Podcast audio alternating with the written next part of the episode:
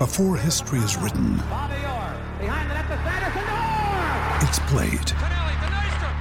Before it's frozen in time, it's fought one shift at a time. Before it's etched in silver, it's carved in ice.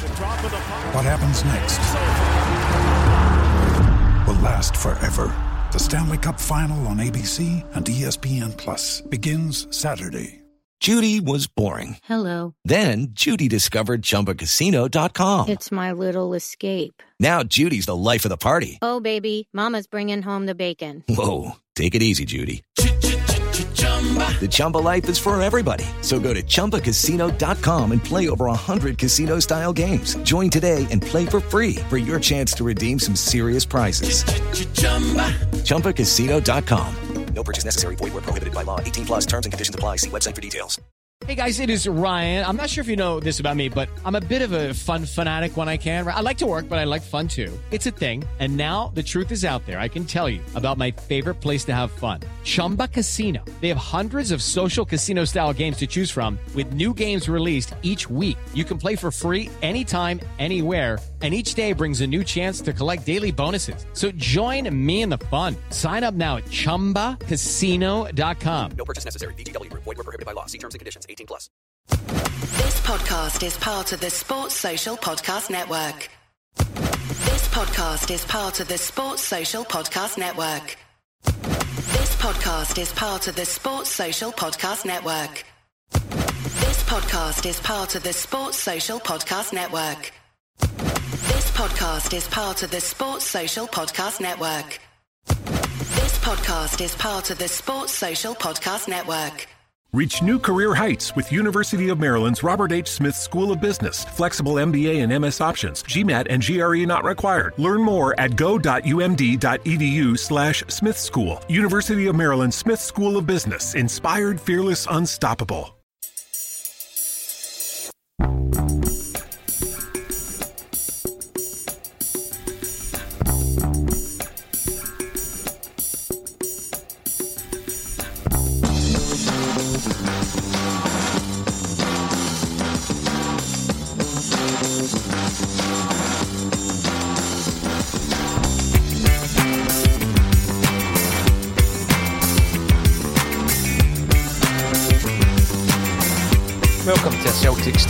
I'm Paul John Dykes. I am joined by Declan McConville and the one and only JP Mason. We are live.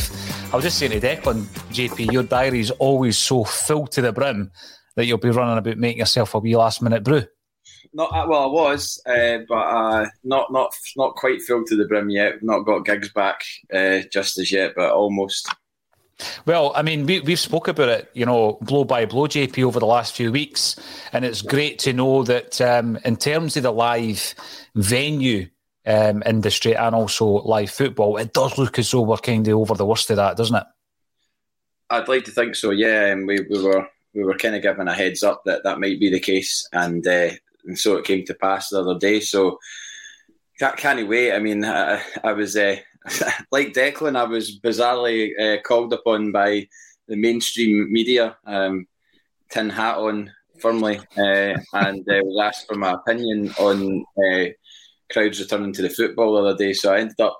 uh, I was up at six o'clock in the morning to be on uh, a couple of radio stations to give my opinion. I actually managed to get a Mission Impossible 2 reference in as well, which is uh, one of my favourite action films of the early noughties, uh, a John Woo classic, because I described uh, this particular hiatus as being like uh, a mission difficult, um, whereas the, the last the last hiatus of 18 months was Mission Impossible. So, um, Love it. Love it, mate. But yeah, as you say, get the tin hat on if you've been doing all that stuff for the mainstream. I mean, there's Declan up in the top left there, eh? You know, national broadcast, we- wearing the hoops. Well done, Deck. Well done, young man. Requested, to wear the hoops. By the way, that was not by my own admission. That was a BBC request to wear. the Was it? so Superb. was. Right. Tremendous. It's great because, uh, as I say, I mean, we're back. We are back, and we're going to be talking about the game the other night. We're going to be talking about this Saturday's game, strange kickoff time, but we'll be covering it in any case. And uh, the incomings, the outgoings, be that transfers or injuries, there's loads to talk about, as always, in the world of Celtic. And also, Scott Brown will be making a guest appearance as well, not in person, but uh, as a subject on this particular show. So let's kick it off with the, the transfer gossip. Uh, which seems to be more than gossip. Declan McConville, Matt O'Riley. It wasn't that long ago we were talking about Riley McGree. Now it's uh, Matt O'Riley. He looks like a great fit once again for this style of football that Ange is implementing. Yeah, I think, you know, after the summer window uh, bang shut, Paul, But we looked at that midfield, you know, position, the three players in there, and we could see how short they were. We had James McCarthy obviously coming in, a guy that hadn't played a lot of football, we'd been out for such a long time in no club. Um, we had guys going in there. You know, we had to trust Nir Bitton to go back into midfield, which I think for a lot of Celtic fans was a bit of a, a risk to an extent because of his poor performances that we'd seen so many times at centre back. But, you know, been one of the outstanding performers this season, Big Nero. And then there was obviously the worry that, you know, Tommy Rogic or David Turnbull would pick up an injury and we'd been left so mm. short in that position. And then we'd be counting guys coming in like Soro to kind of going to the six to let McGregor go into the, you know, a wee bit further forward. But since we've added in the Gucci and Hatate, who I'm sure we'll talk about later on, um, we just look a lot more solid in there. And O'Riley coming in gives us a kind of four more defensive type players, even though I'm a wee bit hesitant to call Calmac a, a defensive midfielder. You know, he kind of does play in that deeper role under Ange's system, and it gives us those four kind of forward players and gives us just a wee bit of flexibility in that position now, which is going to be key going forward because we're going to need to use the squad. We've got so many games coming up, uh, both domestically and obviously that game against Bodo Glimt. So it's going to be key to have plenty of bodies in there, and I think this will be a strong addition to the team going by his stats, which Alan Morrison sent mm. a wee bit on. Uh, I think you can check that out somewhere, but uh, it looks like a good fit for, for Ange Postecoglou's team. He does, Matt my eye was taken away from you there for a second, Deck, with that tremendous mug that uh, JP is using. It's uh, King Tut's. It's obviously it's a day for branded mugs. We've got Kyogo in there. We've got Spiritualized there and King Tut's down the bottom. I wouldn't expect any less for you, JP, to be honest with you. Um, by the way, JP, one of the bands that's appearing at King Tut's is Willie Dug. He will be appearing very soon. He was on our Unplugged session. I'm going to plug that because it was one of the best sessions that we've done. So thank you for the recommendation, JP Mason. I thought he was tremendous. And what a storyteller as well. Yeah, I watched it. I watched it all last night. I'd watched a bit of it, but I watched it all last night, and uh, uh, he comes across really well, but I mean, he always has done. I've known him for probably about 16, 17 years, something like that, uh, which is quite mental to think. But uh, I've seen him play every in-house, out-house, doghouse in Edinburgh. Uh, plenty of festivals as well. Wickerman Festival, he was great at that. Um, played late night after the, the Wickerman was burned, uh, and he played this kind of set at midnight and oh, my, uh, my friend Scott that I took, he said it was uh, the best thing he's ever seen at a festival. So high praise. Um, and yeah, really nice guy, and and and uh, hopefully picks up some new uh, fans and people that like his stuff after that after that mm. session.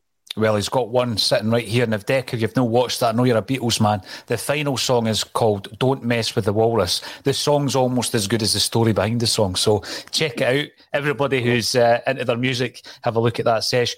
I'm coming down to yourself because what a difference. Uh, Deck was talking about the stats, and um, I've read a lot uh, online. There's a great Twitter thread actually from one of the Statos. They don't mind us calling them Stato, eh? I mean, that was the guy on fantasy football who was a bit of a geek, but being a stat was no longer geekery. It's part of the modern game.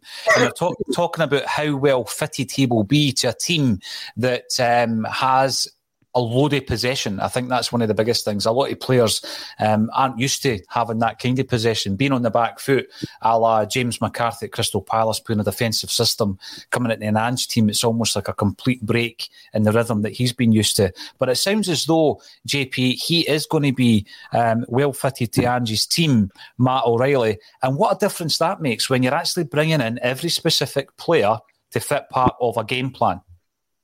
I, I can't actually get my head around the fact that we're going after you know these targets that you know you have people coming out raving about them. You know, uh, it's not mm. these you know guys that you you can't get any background on them. Immediately there's background on them, and well, the Riley McGree background was positive. I'd never heard of the guy. I've never, I'd never heard of Matt O'Riley either. Um, the first thing that came to mind with Matt O'Riley when I heard the surname was the the Fawlty Towers sketch. I don't know if you remember that. So, uh, we are O'Reilly men, and he's just like, "What are you talking about, Manuel?" And then he goes, "Oh, O'Reilly, O'Reilly." Yeah, so there you go. That's a, a very very old reference going back about two mm-hmm. generations. So. Deck, Deck got it, which was good. Deck no, definitely no, got it. I think that's the, is that the Builders episode, Jay? Aye, it's the Builders episode. yeah. Deck, Deck goes for pints with Gerry McNee. I mean, there you. That's that's that's a, a revelation that came to pass last night. And many others, and many others, JP, many oh, others. It blows my mind because Declan won't remember Gerry McNee on the telly. Oh, I know, I know. He was like, I've got his book, so Oh, I've got some of his books. So that Jimmy McGrory book, uh, I think Paul John, you've got one in the, the studio there. It's quite hard to come by now, but um, his stories and tales in Jimmy McGrory are fascinating because this is the guy that sat down with arguably Celtic's greatest ever player, Celtic's greatest ever goal scorer, certainly. And his stories are just, you know, piling that book together and talking to Jimmy McGrory's fascinating. It is, but as JP mentioned there, he was such a part of my um, growing up period supporting Celtic, watching them on the telly Saturday night, Sunday afternoon, JP, and that voice. You know, when I'm watching the old videos, I'm doing the retro series at the moment, and a lot of those games are being commentated on. That's the one. Brilliant. Yeah, what, yeah, like what a cover as well. Yep, Don't you just love that? Gerald, exactly. yes. Um, and you hear him, you hear Jock Brown, Archie Macpherson, all the classics. But it was the it was the Lil Z guy on Twitter that posted. You know, he does it on this day, mm-hmm. and he did on this day for today, and it was the Tennent's Sixes. So today, thirty years ago, Celtic won the Tennent's Sixes. Brilliant. He posted a clip of um, the players going up to get the trophy, and they've got the the, the people's home strip on. Like, and I was at that, right? I can't. I don't think I was there because it was on for two days, and I think I was there the day before. So it would be like the the initial rounds or whatever it was. I can't even remember the makeup of it. But as their players are going up, he starts talking like dead seriously as if they're collecting like a major European trophy or something like that. It's like John Collins, the, the joy on John Collins' face. And then he goes, uh, he goes uh, Tony Cascarino collecting his prize. And then he says, uh, uh, Gordon Marshall. He goes, Gordon Marshall, the outstanding goalkeeper of the tournament. it's just, it's Brilliant, so, Because Mark's just wearing the black, the, the change goalkeeper strip with all the, the, the wee blocks on it. Brilliant. I remember it well, mate. I remember watching it, not knowing the result. Uh, did we beat St Johnstone 4 2? That's from memory. Aye, 4 2. Brilliant. But I, always thought it was amazing seeing the players wearing trainers because you, you just all you'd seen of a football player was him in a football kit. Because back in those days, you didn't really get to see much pictures of them like in their, their normal gear. So to see them wearing like white, I don't know, high tech trainers or something. high tech, high tops. The thing is, JP, when you're watching it as well, you're thinking, imagine a professional football club allowing their players to be playing that level because they were getting stuck in, right? The injuries that we've had this season, during a season, we just send them to play the Tennent's Sixes. I can't yeah. see that returning anytime soon. It was good, though. It was definitely good. And it was uh, during a really dark, bleak period in Celtic's history sorry, I went off piece there. Uh, you asked me about the O'Riley and I started talking about Towers in the Tennent's Sixes, but it can happen. Um, no, uh, the um, O'Riley signing is interesting because it's just, again, it's come out of nowhere. It's not somebody I'd heard of, but from everything you're reading, it does sound like he's going to fit the profile of what we need. And I mean, it's pretty obvious that if we didn't get Riley McGree, he was obviously in the market for somebody or somebody of that um, ilk, you know, that position.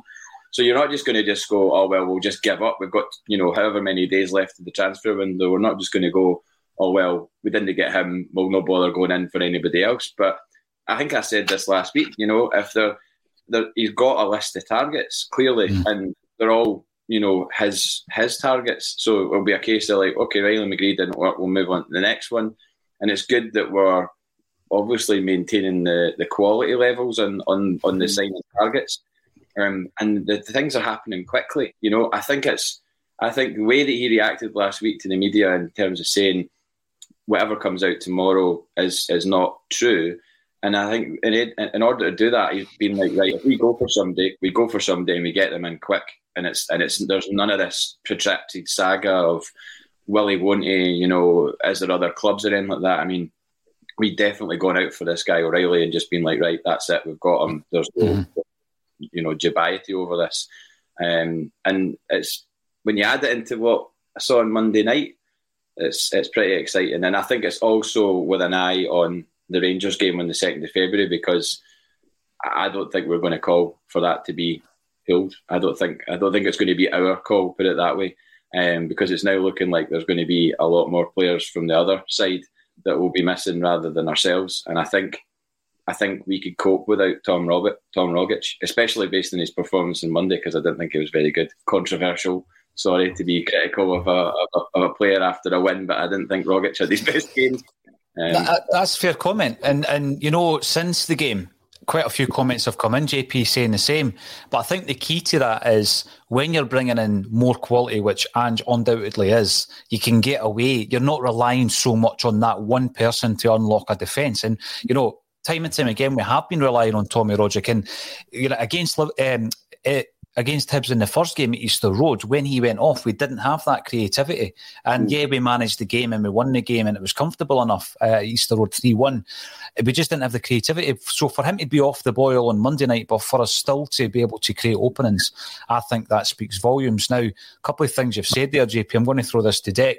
Uh, yeah, he did say the other the other day there about the, the transfer dealings. Now that's in stark contrast to the way he was talking near the beginning of the season, where he was saying that the transfers weren't being done quickly enough. Mm. So it does seem as though there's a relationship being built up, and I'm going to say between Nicholson and and uh, and also Ange, but certainly behind the scenes when we're talking about transfers.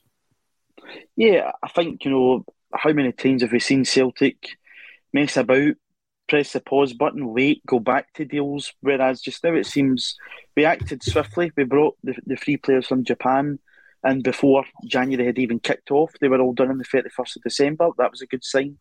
Um, I, I think Michael probably knows now that they can't, you know, mess Ange about because he is their man.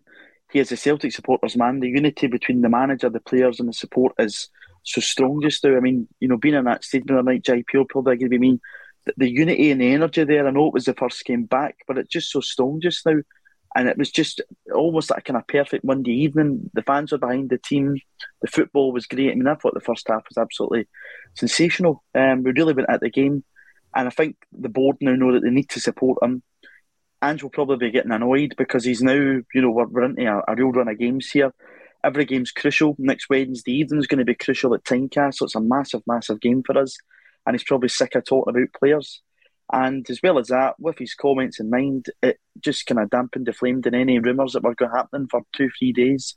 Then bang, uh, O'Riley's name pops up. There he's in Glasgow today. He's meant to be completing his medical by, and it's completed, and he should be a Celtic player within the next 24 hours. Um, hopefully this won't be a, a clip that's edited up if he doesn't sign, but I'm pretty confident on this one that he will sign. Leave that uh, if, they do, if they do clip uh, it, they leave that bit. uh, um, can I just read out these uh, stats for Alan? No, Paul, I hope he doesn't yeah. mind me, me doing this, but um, in terms of the, the data, top rated central midfielder in League One, uh, and who scored 13th in tackles attempted, fourth in key passes, two tackles, 1.5 intercepts per game first in attempted passes, seems a genuine all rounder. I think it's also important that Celtic's kind of signing players that do fit that mould of play. It's something that Brentford and Midtjylland and other teams have did. That's something we heard Dom McKay talk about when he came in initially about looking towards clubs like that, clubs that are fueled with their transfers with data analysis and stuff. And um, the Department of Transfers just now seem to have really got their act together. I don't think it's just Ange. I think his agent Frank Trimboli probably has a big part in this, but they Mobile phone companies say they offer home internet. But if their internet comes from a cell phone network, you should know. It's just phone internet, not home internet. Keep your home up to speed with Cox. Cox internet is faster and has more reliable download speeds than 5G home internet. Cox is the real home internet you're looking for. Based on Cox analysis of Ookla speed test intelligence data Q3 2022 and Cox serviceable areas, visit cox.com/internet for details the, the dealings that are happening look good. I just hope that we can try and shift a bit of the, the deadwood out the building still because I do imagine guys like Bolingoli and Barkas, I know Yeti's injured just now, that might be one that we struggle with, are all in very good wages. Um, So I think to possibly make way for even more, we might need to get a few of those guys out the building. But in terms of transfer strategy, so far spot on, and credit to Michael Nicholson. Yeah, absolutely. And what was the name of eh, Angie's agent, Frank Trimboli? Sounds like a character out of a gangster movie. Do you go for a drink with him as well in the West End? No, no, no, no, no, no. no. He's one of the few he doesn't. He's eh? too busy. He's too busy for you, right? So I'm looking at that situation that we've got there again. Um, you know, a clause in the contract allows us to get him for 1.5, so it looks like it's going to be value for money. That's another thing, JP. When you look at the three players coming in from Japan, the value. When you look at the the fact that we've spent about five million euros on the three players combined, yeah. That, that's astonishing value when you look at the performances. But then I meant to say this last week. There, there was a report from a prominent uh, red top media uh, uh, partner that said uh, that we were a big spending Celtic in the in the transfer window. I mean, I don't really think you could call us uh, big spending in this transfer window. Three players, like you say, for for the thick end of five million quid is to me is not big spending. If we were weighing out, you know, I would say, you know, the, the, the summer of uh, 2020 into 2021 season when we when we were, you know, we bought Ajeti and Barkas for five million a piece, and we were big money, I big money for Laxalt and Duffy wages. That's that was big spending, but it wasn't spent correctly, and. Mm-hmm. You don't know. You don't know the, the, the whether the manager at that time had any interest in those players, or if he was just handed them after a series of knockbacks on previous uh, attempts on players, like the guy for Sampdoria. Was it Colley from Sampdoria? Yeah, and the centre half. Yeah, the centre half, and then uh, the, the, Foster. The, Ivan Toney. I don't want to mention him because he scored last night against Man United, but um, he, you know, him as well. Apparently, he was in the building. Why did that not happen? So, so you know, they, that's that was big spending at that time, and this this time it's I would say far more prudent. Um, and with regards to players going out, I think we might struggle to get, you know, um, the guys that we want to move on, you know, for their sakes as much as ours. You know, it's there's no point in them sitting there um, not playing football. It's it's it feels it kind of feels a bit championship manager when you're sitting there with guys not playing. You know, you're just kind of like, yeah, there's no point in these guys being here. You know, I might as well you know move them on to another club so that so that they can play elsewhere. But I, I don't know if this window might be a tricky one. Like you know, like Declan said, if Ajeti's carrying an injury, there's not going to be exactly, you know, a lot of knocks at the door for, for him. Mm. And and Barkas is a bit of a niche position, uh, goalkeeper, high wages, probably only going to be attracting interest in certain certain countries. I would have thought, um, and you know, it's your chance of whatever that that that, happen, that comes out. Yeah, well, we're looking at those um, players on that list, JP, and I think uh, at least three of them will probably be on all of our lists in terms of ones that you want to leave the building. But I was just thinking back to what you were saying about Jimmy McGrory earlier there, Declan. He was one of those Celtic players that when we talk about him, those of a certain vintage uh, call him by his entire name, including his middle name, James Edward McGrory, Charles Patrick Tully, Daniel Fergus McGrain. There's a few players that fall into that category, and I wonder why. I think it's a respect thing, isn't it? When the old team are talking about these these guys from the past and they give you their full name, middle name, the lot. Yeah, I don't know what Kyogo's middle name is or uh, Reo Hatate, maybe something I think we might all need to learn because if they continue performances that they're doing, these guys might be falling into that category at one point. But I always just to find it really interesting, Paul. Um, Bertie always used to re- refer to Jimmy McGrory as a boss um, because it was uh, Jimmy McGrory that signed him. Um, and that was obviously for a lot of lines, it was Jimmy McGrory that, that signed him and created that, uh, you know, magnificent team that, that went on to become the Lisbon Lions, all but, but one being uh, Wispy. So, yeah, I think it's just a, a respect thing for, for all the kind of older timers that they, that they called the, the manager, um, either the boss or, or Mr. McGrory, etc. Yeah, absolutely. Now, one other thing before we move on, this is going back to your mainstream TV performance the other day there, Dick. Did you actually consider what you were going to put on that shelf? I noticed that the Beatles uh, are not there today, but they were there the other day. Did you did you place that on there deliberately? Yeah, you know, what I mean, through lockdown, I think we all get bored of the bookcases, didn't we? And they just, we did. you know, rotten. Whereas, you know, JP set up and I've got this big kind of McCartney Bible that came out at, at Christmas time there. It's got every single tune in it, which he's, he's penned, and there's a story behind every song of it. So for any Beatles or Wings or McCartney fans out there, I think that's the closest you're going to get to um, a kind of autobiography by by the former Beatle because it just doesn't seem to be interested in it. Whereas this is a kind of better insight through the through the years from his very first tune. Um, I've lost my little girl, I think it's called, right through to you know some of his more recent stuff. So yeah, if you're a Beatles fan or a McCartney fan, it's definitely one to check out. I need to chime in here. I need to tell you something that uh, I found a bunch of letters from my my dad uh, to my mum. My mum kept them right. So this is like at the start of when they you know started going out with each other, and I found the first letter and they spelled her name wrong. And then obviously the subsequent letters, her, her name was spelled correctly. He, he, missed the E and the An, and uh, her, her surname was Cybulska. And if you're Polish, you wouldn't say Cybulski, you know, with an I at the end, you have to change it to an A. So he called her Anne Cybulski, which was obviously promptly changed in the second letter. But in the second letter, he's just talking about what's going on. I mean, the way that he's written letters are amazing, like the way the, the words that he uses and things like that. But he says, uh, so this, bearing in mind, this letter's dated the 10th of October 1969. And he says, I've just bought the new LP by the Beatles. It's really good right? And I'm not. That's Abbey Road. that's, that's Abbey Road he's talking about. Oh, that's amazing. Blew my mind that he was talking about a, a, current release by the Beatles, which just happens to be one of the best albums of all time. And uh, Monty, if you're watching, uh, it's not soft P I S H. Uh, it's brilliant. So it's a real deal. It certainly is. I love all that nostalgia. I really do. What a, what a thing to have in your possession as well, JP. Tremendous. Now, again, we do you digress from time to time on a Thursday. Declan, I know you're you're here. Uh, you've got a wee emergency loan deal to the Thursday today. You're going back to a Tuesday next week, but uh, we do talk about football, music, a wee bit of telly. But when I see this from John Duncan, obviously that big chant Celtic, Celtic, Celtic, right? It takes me back to that episode of Cracker. Can you remember this? Now you threw threw in the Fawlty Towers reference, so I'm going to throw in a Cracker reference, and it's Robert Carlyle who's playing the Liverpool. Yeah, to be a someone, brilliant. Yeah, that's it's amazing. Bit, Oh, what yeah. a clip. It must be on YouTube. And Coltrane walks into the interview room and he's singing a Liverpool song. He gets in his face and starts giving him the big Celtic chant. I loved it. Superb. I'm not sure if Coltrane is a Celtic fan. What do you reckon? Is he a Rangers fan? Never found out.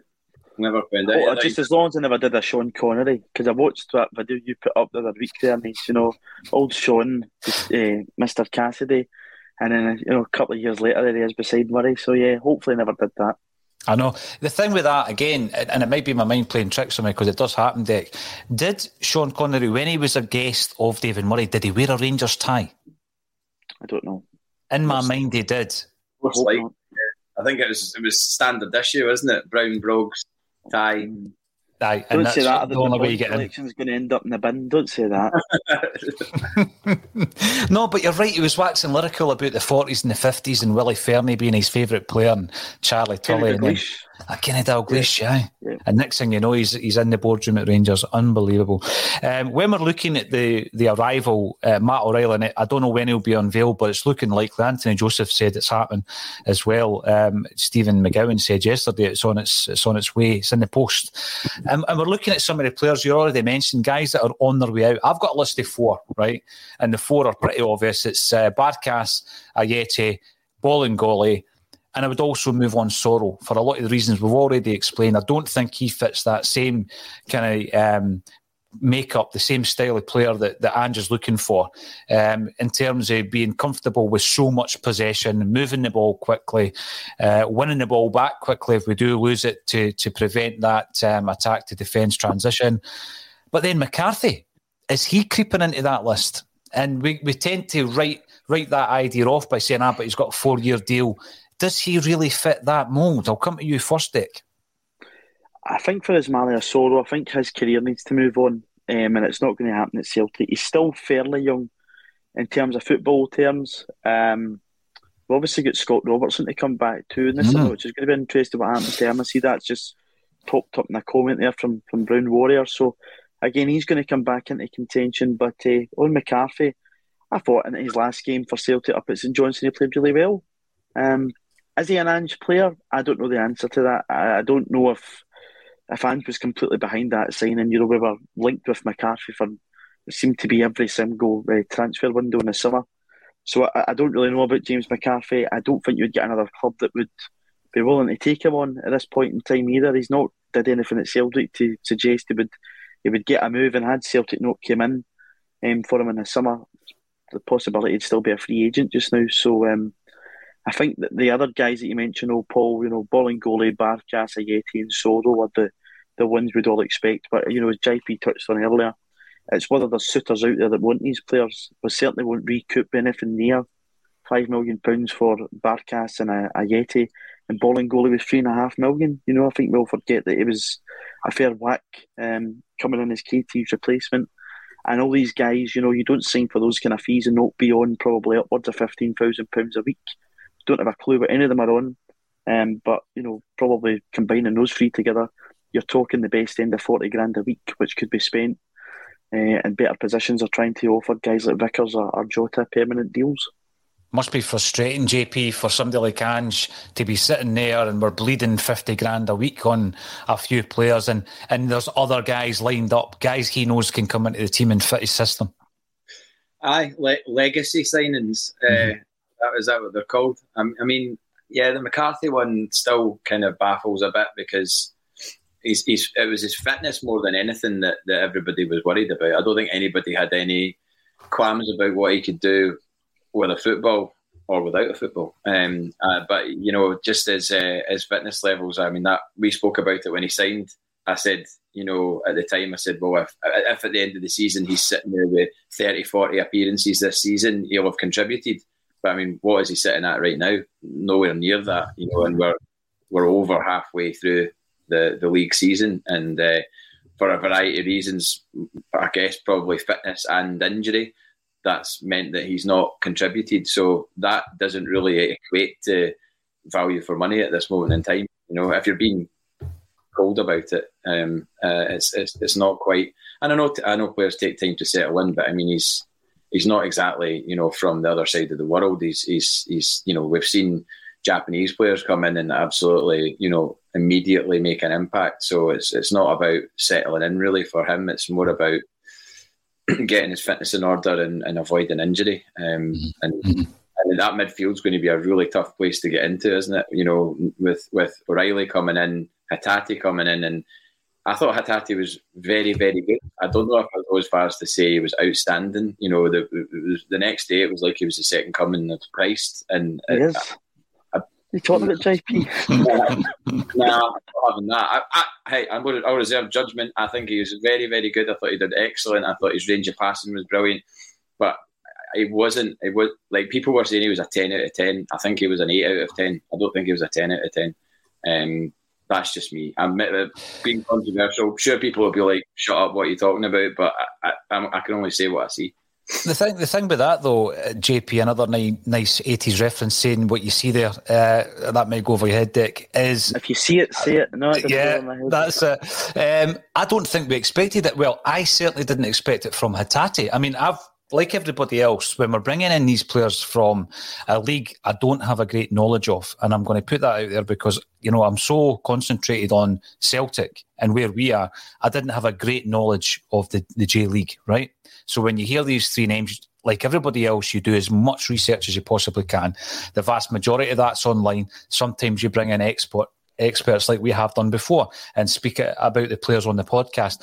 So I think what I had in my own mind was that Hatate was the the least likely to make an instant impact. So when he comes on and has a very good game, like you say, it almost heightens that a wee bit. And I think that maybe I have reacted in the same way because I thought he had a great game. If I was to maybe go back and watch it, um, it, it, may well be that he, he kind of took me by surprise. I thought yeah. I did I did think he was excellent, but he was the one I had kind of graded myself as the least likely to make an impact of the three players. Mobile phone companies say they offer home internet. But if their internet comes from a cell phone network, you should know. It's just phone internet, not home internet. Keep your home up to speed with Cox. Cox Internet is faster and has more reliable download speeds than 5G home internet. Cox is the real home internet you're looking for. Based on Cox analysis of Ookla speed test intelligence data Q3 2022 and Cox serviceable areas, visit cox.com/internet for details. As the number one audio company, iHeartMedia gives you access to all. Every audience, live conversations, trusted influencers, and the insights and data you need to grow. iHeartMedia is your access company. Go to iHeartResults.com for more.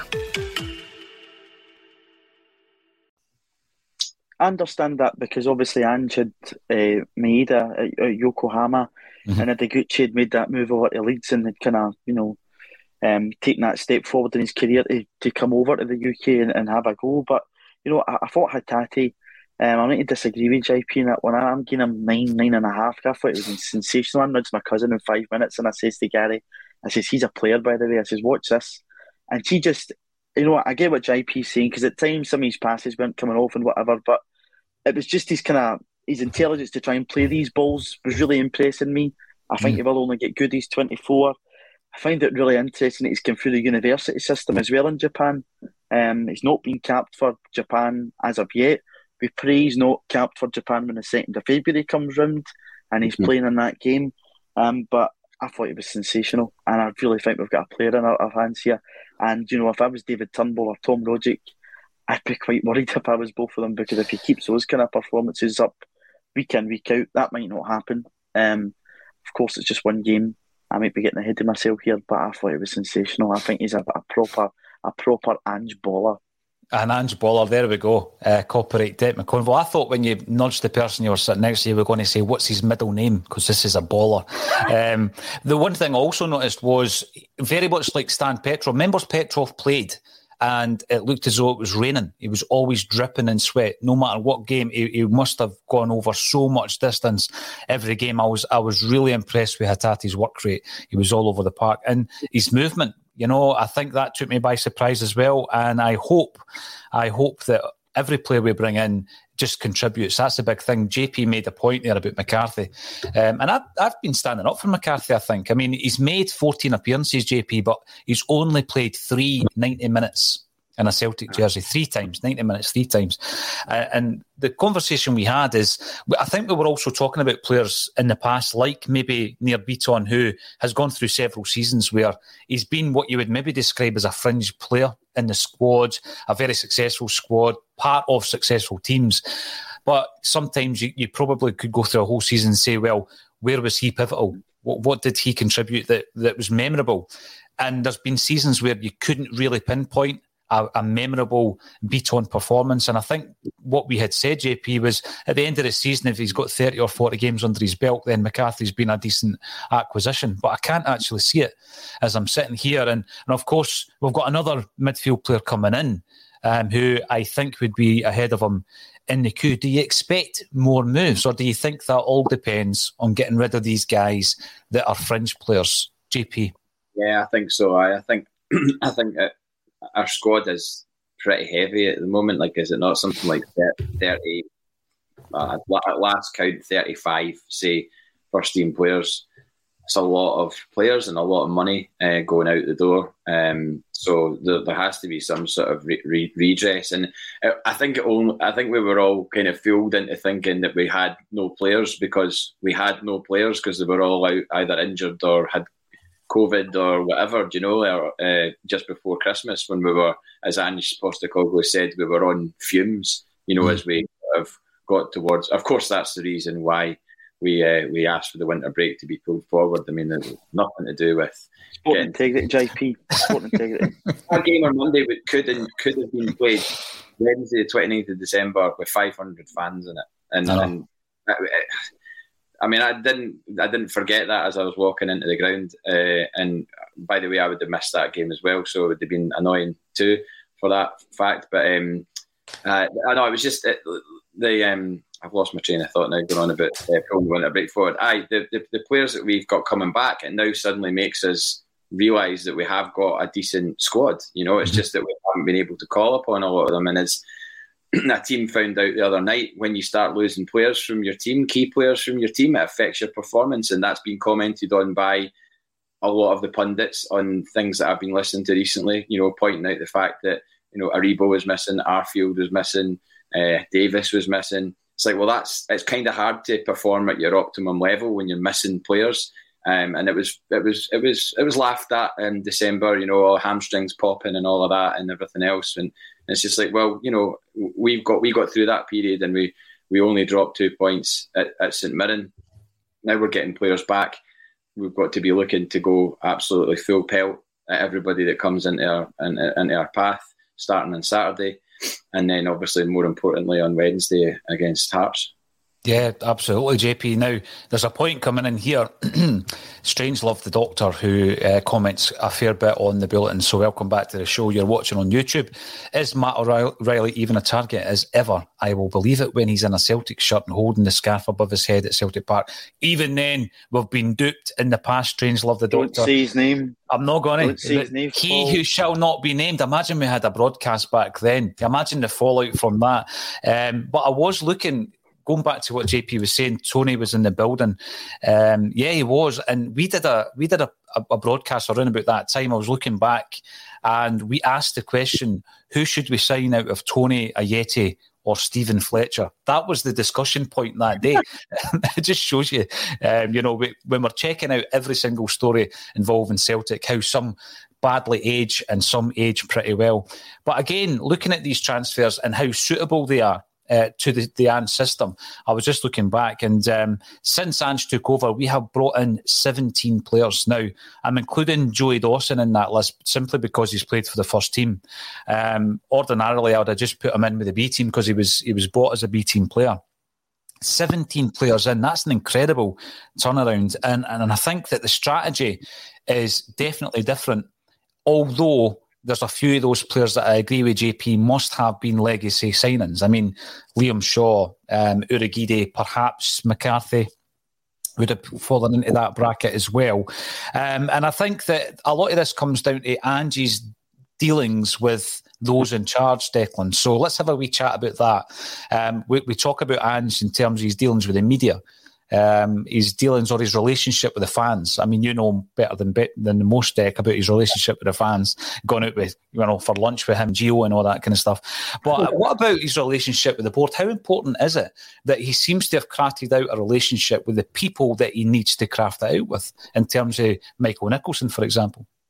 Yeah, you just hope it's not just a, a, flash in the pan season because if you go back to season 16 17, it looked like the, the manager at that point in time had a good relationship with Peter Lawwell and everything was rosy in the garden. And yet we go into Champions League qualifiers the season after that, we've got Nir Bitton putting it centre back again. So um, this January window is a lot more positive than I think really any that, that Brendan probably had at Celtic, even though he probably didn't need to add a lot. 16, 17. I think that was a window we added Eboue Kouassi into our side, if I'm correct. I don't know if anybody else came in. Again, a man that was a fair uh, whack of money yeah. um, to come into the side. But you just hope it's not, you know, a one season wonder us from Celtic. January should be a window that's key for us in terms of looking towards those those European games, whether it's in the Champions League or in the Europa League or Champions League qualifiers, whatever it is. It should be a key window, uh, and I think it's a really important point to touch on that they're buying guys that are, are coming towards the end of their season, not halfway through when it's more difficult to get them in. We heard the rhetoric from Peter Lawwell coming out, you know, it was difficult to get players in in January. But, you know, the guys that we've brought in, all three have fitted in perfectly. Um, O'Riley's halfway through a season at MK Dons, and it looks as if we're, we're going to get that over the line. So it's very important that there's a relationship there between the chief executive and, and Ange Postecoglou, and it's good that he's got a relationship. There's obviously a relationship as well from the other board members um, that they're giving uh, Michael the backing in terms of finances to go and to go and give Ange uh, the money he wants to spend. So as long as it continues, fantastic. But we'll be the judge of that come you know the summer window and and after that, and whether they're still giving Ange the support he needs. It's interesting now just through discussion, JP, these uh, blasts from the past, these names are dropped, and Declan's just dropped Kouassi into the mix. Interesting enough, he's still only 20, He just turned 24, um, Kouassi. And I always, when, when you look at the transfer history of these players, the Celtic move always stands out as an anomaly. You know, you look at a lot of these guys that we brought in for around about that time for the same kind of money. So we buy Kouassi for over three million pounds. His mm-hmm. previous transfer fees had been forty five k and twenty three k. When we sell him, we, we lose a couple of million quid on him. But it's almost as if these transfers are almost to Celtic are almost anomalies. So I'm glad we've got away from that um, you know, method of uh, identifying players and bringing them in uh, on a, you know, a wing and a prayer, and, and every so often one of them working out, but more often than not, you lose a couple of million pounds and you've got to move them on.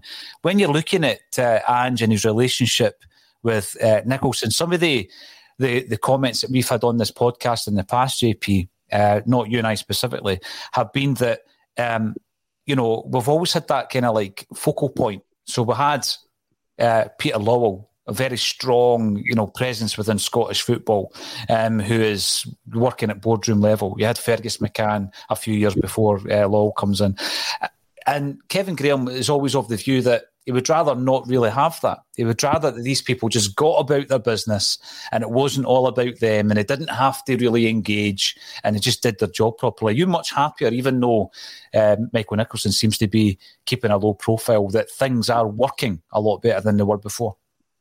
Yeah, absolutely. As Declan said, you know, that season, you did think everything was harmonious. Every, you know, everybody was sort of very, uh, you know, singing from the same hymn, hymn sheet and all that, you know, and then, you know, lo and behold, you find yourself a year or two down the line and, and he's talking about Terminado and, and, you know, as soon as you hear that one word, it was, it was and, and also the way that the, the signings changed. It went from being guys like Scott Sinclair, um, uh, Cole, um, Kolo Toure, you know, guys that were clearly um, Brendan Rodgers' guys, and then mm-hmm all these signings just start coming out of like thin air. Shved.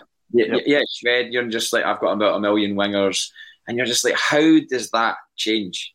And that can't be allowed to change again in the way that it did. Yeah, um, because the way things seem right now is that everything is being led by the manager because th- things seem different to how they've been because of him. And, and and I don't know if he's just gone round and given everybody a shake and going, what the hell have you been doing? This is how a football team uh, operates, and this is how transfers operate. And you know, don't give me this list. I'm just ripping up a list in front of them, throwing it away, and going, "Here's a list that me and so and so have drawn up. These are the guys we want. Forget about your list. Forget about relationships with agents. Forget about you know robbing Peter to pay Paul. None none of that. We want the best players that can come in for Celtic, and they can come in ASAP. I'll speak to them. I'll get a, a, a, view of how they feel with regards to this football club, whether they see it as a money maker, whether they see it as a a, a spiritual uh, awakening or a spiritual walk, as mm. Tommy would have liked to have thought of players coming here, you know, understanding what it means to play for the club. I mean, I saw uh, Daizen Maeda's um, Instagram story when he just had filmed the uh, somebody had obviously filmed it for him, uh, maybe a, a, relative or friend or something like that, and he'd put it up on his Instagram story, which was just filming Celtic Park with the lights, the much maligned disco lights at the start, and he just had like loads of emojis with the kind of eyes out emojis, and to think about what that must feel like to to a guy like that. I don't know what Yokohama Marinos uh, stadium is like or the atmosphere having never been to Japan, obviously. Um, but I'm going to hazard a guess that it's nothing like what he saw on Monday night. And and you know, he, he said, "I want. I, I I thought I was going to score. I had a I had a vision that I was going to score or something like that." Or I, no, I decided I was going to score a goal. And somebody, somebody tweeted me, "Can you decide to score a goal in the morning in the second February?" um, you know that, that that's that's uh, incredible. But I, I just well, I've got a moment. I just wanted to hark back. I like doing an on this day. So on this day, one year ago, uh, at Celtic, right, we were uh, after the Dubai debacle. We were uh, players obviously had to self isolate, so they didn't get to train properly. And the first game back was a year ago tonight at um, the uh, Tony Macaroni Stadium. Oh. And the team was Barkas, Taylor, centre half pairing of Duffy and Bitton, uh, Griffiths, Soro, Turnbull, Christie, Elyounoussi, Ajer. Oh no, actually, Ajer must have been centre half, so Bitton maybe would have been midfield. Ajer must have played right back. That was when we were oh, yeah. remember? Aye, just shoehorning players in where they where they can where they can go, and obviously you could see that night that there were you know any benefits of the six days in Dubai were long gone because they'd have to self isolate. Most of that team had had to self isolate, and uh, you know mirror that with where we're at just now. You know, where we've got this absolute enthusiasm for the team. The players are all hopefully fit, um, and you know we, we're not carrying you know the level of of, of injury and I guess just um, disarray that we were in at that point because it was that that that month last last year having also been one of the worst months for me personally, just in the whole pandemic. I, I, the, the, the January 2021 was was horrendous, just because it felt like nothing had changed. We we turned into the new year, nothing had changed. We were still in lockdown, and Celtic, you know, to add to add insult to injury, were just in a complete mess, and we were just watching everything unravel in front of us, and it was just. You felt helpless as well, uh, JP. Yeah. We're talking about the the uh, beauty of being at Celtic Park and the experience of that, but there is an importance there of the, the fan base and the energy levels and the positivity that that can create. And Celtic missed it. There's no doubt about it. You brought it up. You were you were probably uh, you know mocked at the time. You brought that up as being one of the elements, a, a big element for Celtic at the time. But when you look at even just other night's team, correct me if I'm wrong, the only players that Ange hasn't brought in from the starting lineup were Taylor, Rogic, Callum McGregor, and James Forrest.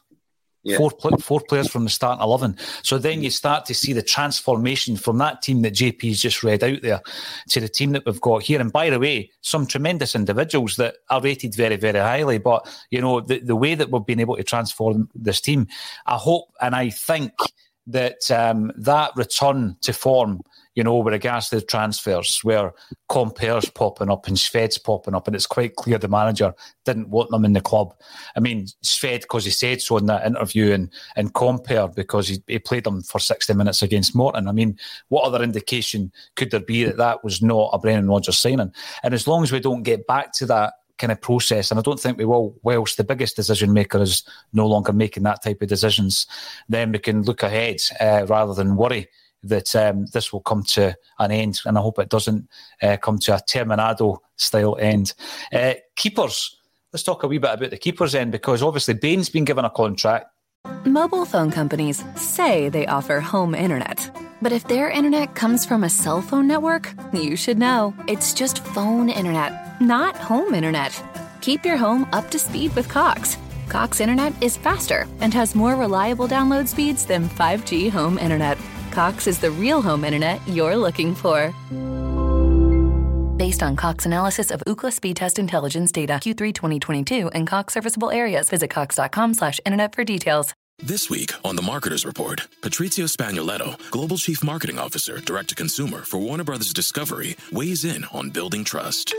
Trust is a really hard thing to build and a really easy thing to destroy. And we have to be very respectful about that. Our partnership with iHeart has really helped us build that trust and that relationship with the on air talent. As the number one audio company, iHeartMedia gives you access to all. Every audience, live conversations, trusted influencers, and the data you need to grow. Go to iHeartResults.com for more. Um, Joe Hart is undoubtedly number one uh, by some distance.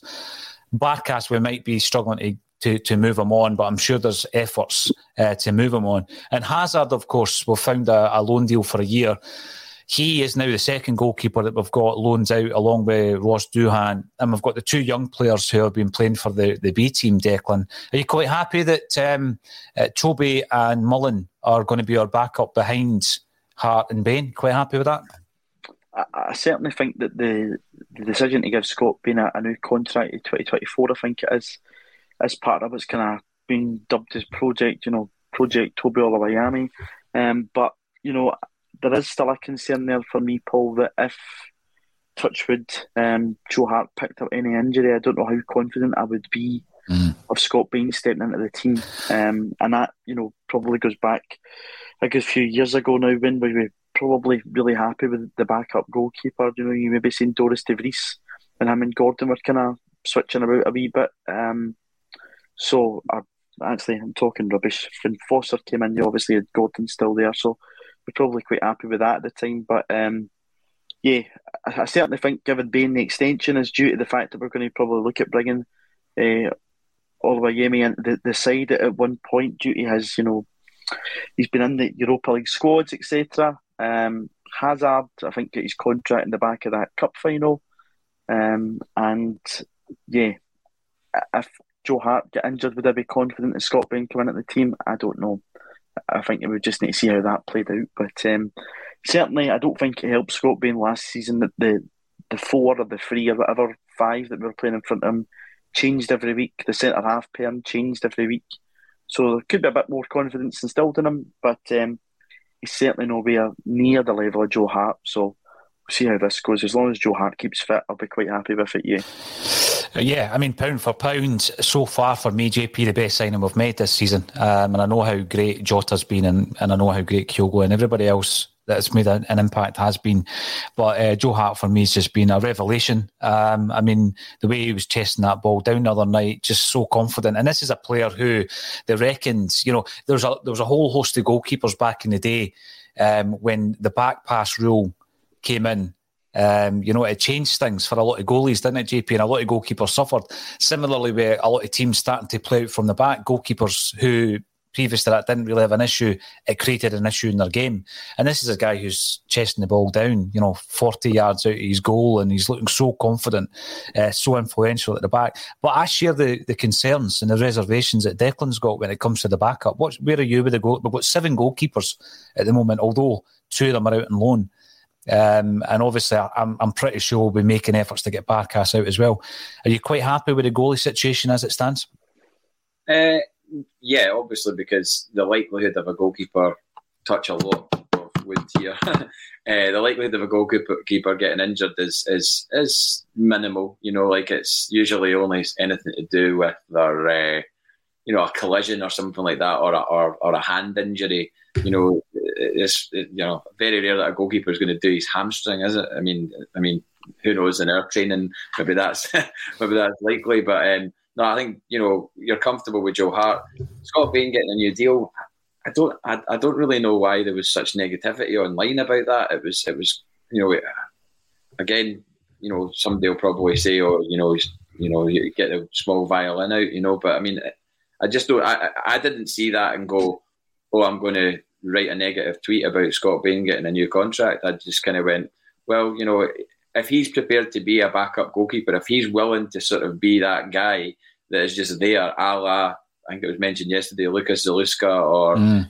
or Logan Bailly or, you know, De Vries or whoever, if, he, if he's happy with his lifestyle at Celtic, which is obviously going to be a good lifestyle, you, you know, you're not going to slate a guy for, you know, being the backup keeper at Celtic or a backup keeper at Celtic on reasonably good money. You look at his past career where he was before this mm-hmm. is the biggest it's ever going to get, probably now for Scott Bain.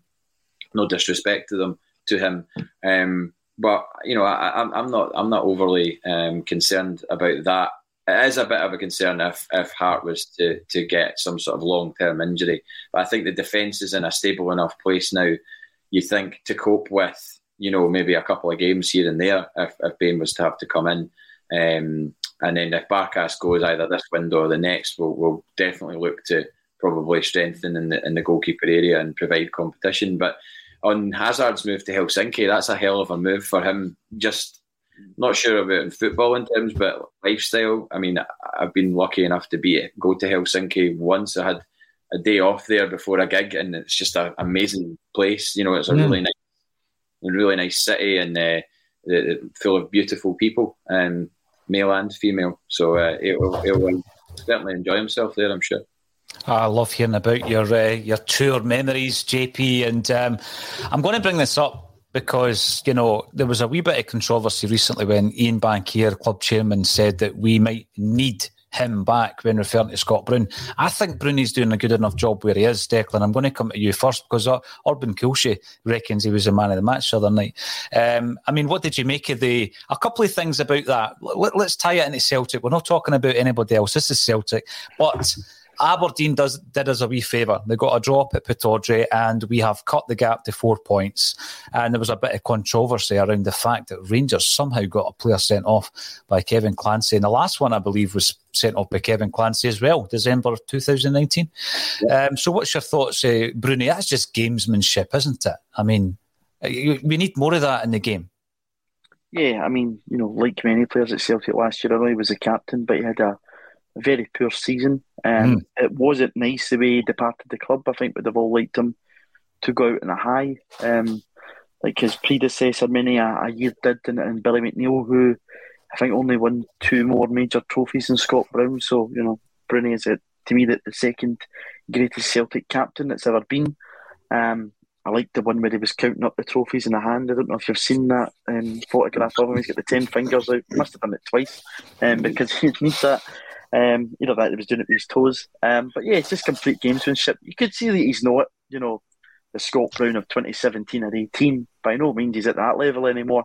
He's certainly slowing down. I think the game when we were up there, the the one that Jota scored in the 84th minute, um, I think he came off about 60 minutes, obviously feeling something a bit tight. Um, I don't think, uh, you know, Bankier, it was one of those ones in the room, I think, when he says that, oh, let's bring him back. I think Scott Brown's time is well and truly up at Celtic.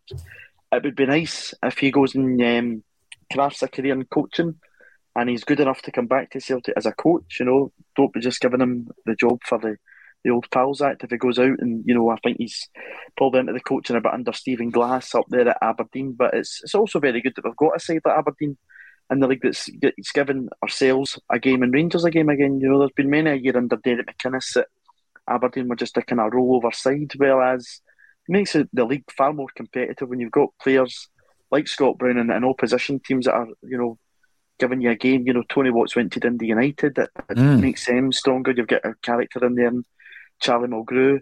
Um, another, you know, Hearts are in a, a, good run of form just now. You know, got a bit of goalkeeper there at Scotland's number one and Gordon. So it improves the league. But um, on Broony, yeah, good laugh the other night. And um, yeah, always worth a chuckle when you see him doing stuff like that. I think Aberdeen fans are getting why we love them so much because when he's in your team and he's doing that, it's brilliant. Yeah, absolutely. And of course, JP, it puts a wee bit of pressure on the league leaders, and that's something that didn't happen last season.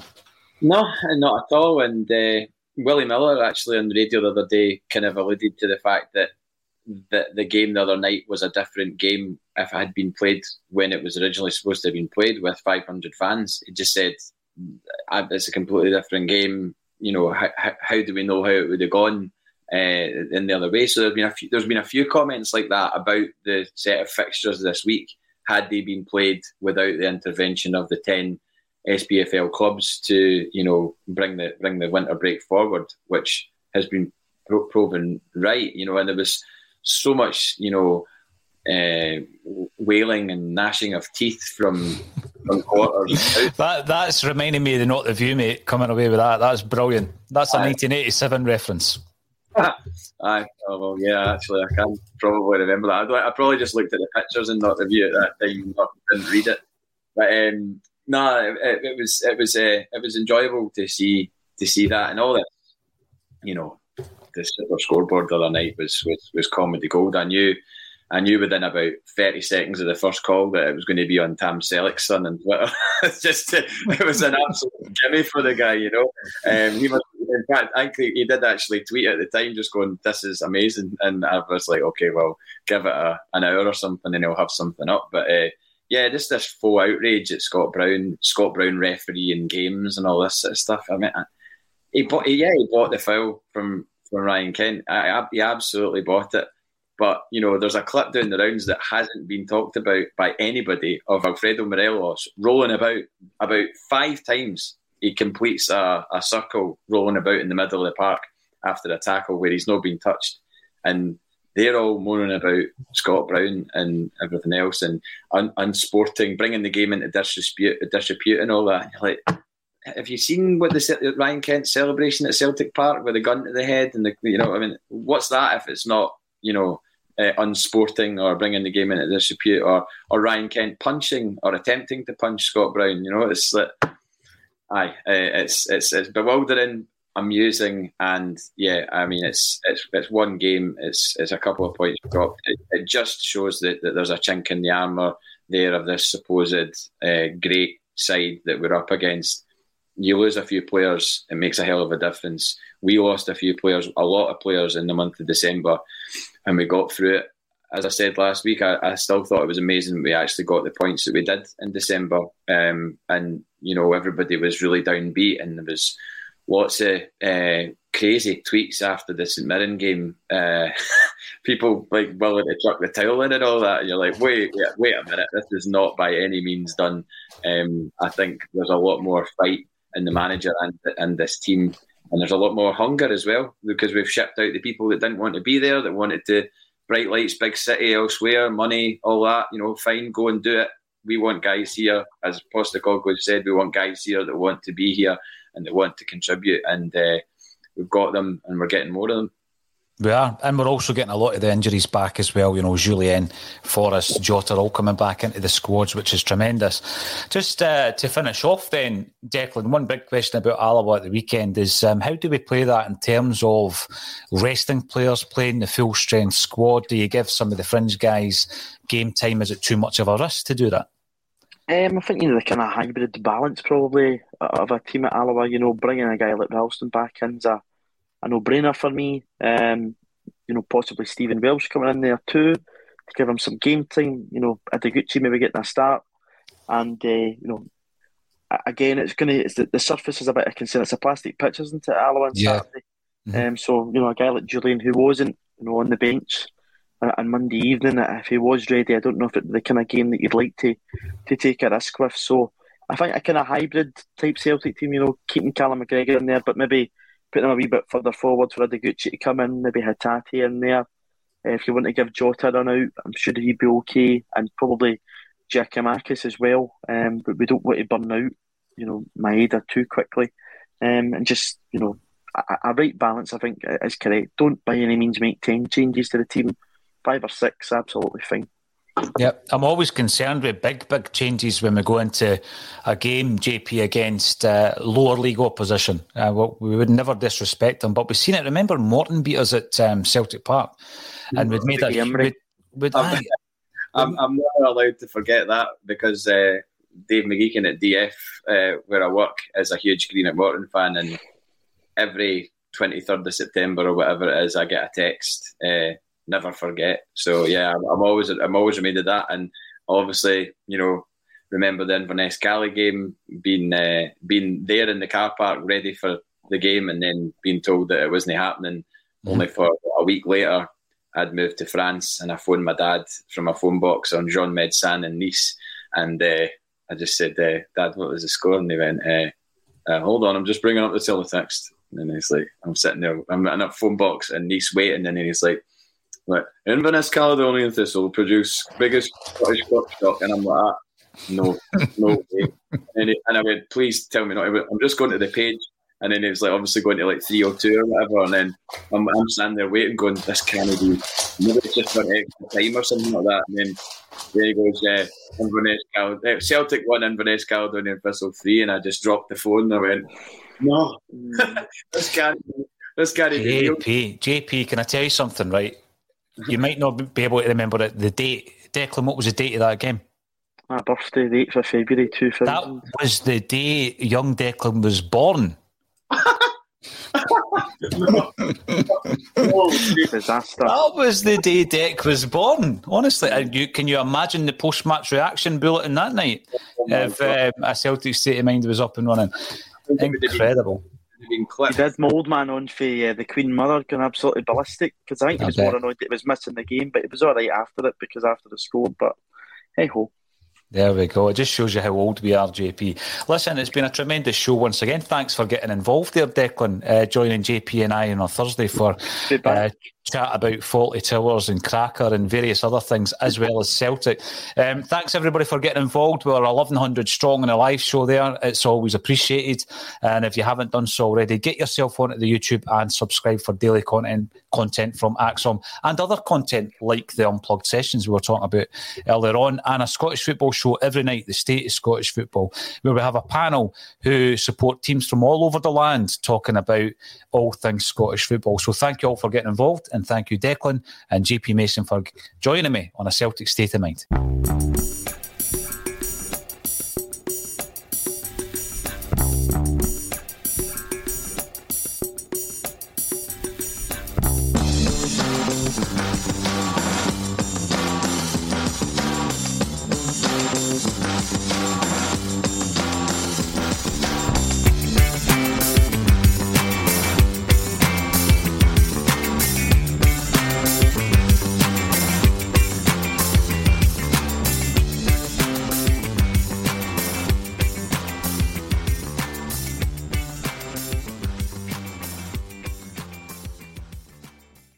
Mobile phone companies say they offer home internet.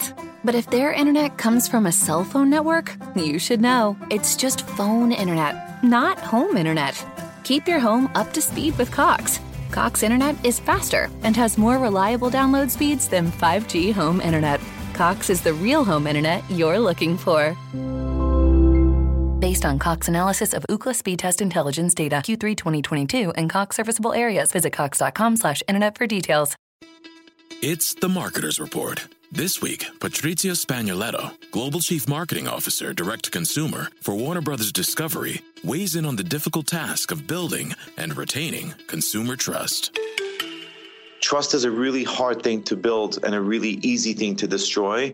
And we have to be very respectful about that. Our partnership with iHeart has really helped us build that trust and that relationship with the on air talent. The best thing for us to do is to build a relationship with our consumers. And if those consumers have a relationship with the DJs that are on air, then we want to build on that. House of the Dragon, which was one of our most successful, if not the most successful campaign we've ever done for a show, audio was a core part of that. As the number one audio company, iHeartMedia gives you access to all. Every audience, live conversations, trusted influencers, and the insights and data you need to grow. Not just a media company, iHeartMedia is your access company. Go to iHeartResults.com for more. Sports Social Podcast Network. Sports Social Podcast Network. Sports Social Podcast Network. Sports Social Podcast Network. Sports Social Podcast Network. Sports Social Podcast Network. Sports Social Podcast Network. It is Ryan here, and I have a question for you. What do you do when you win? Like, are you a fist pumper? A woohooer, a hand clapper, a high fiver. I kind of like the high five, but if you want to hone in on those winning moves, check out Chumba Casino. At ChumbaCasino.com, choose from hundreds of social casino style games for your chance to redeem serious cash prizes. There are new game releases weekly, plus free daily bonuses. So don't wait. Start having the most fun ever at ChumbaCasino.com. No purchase necessary. VGW. Void were prohibited by law. See terms and conditions. 18 plus.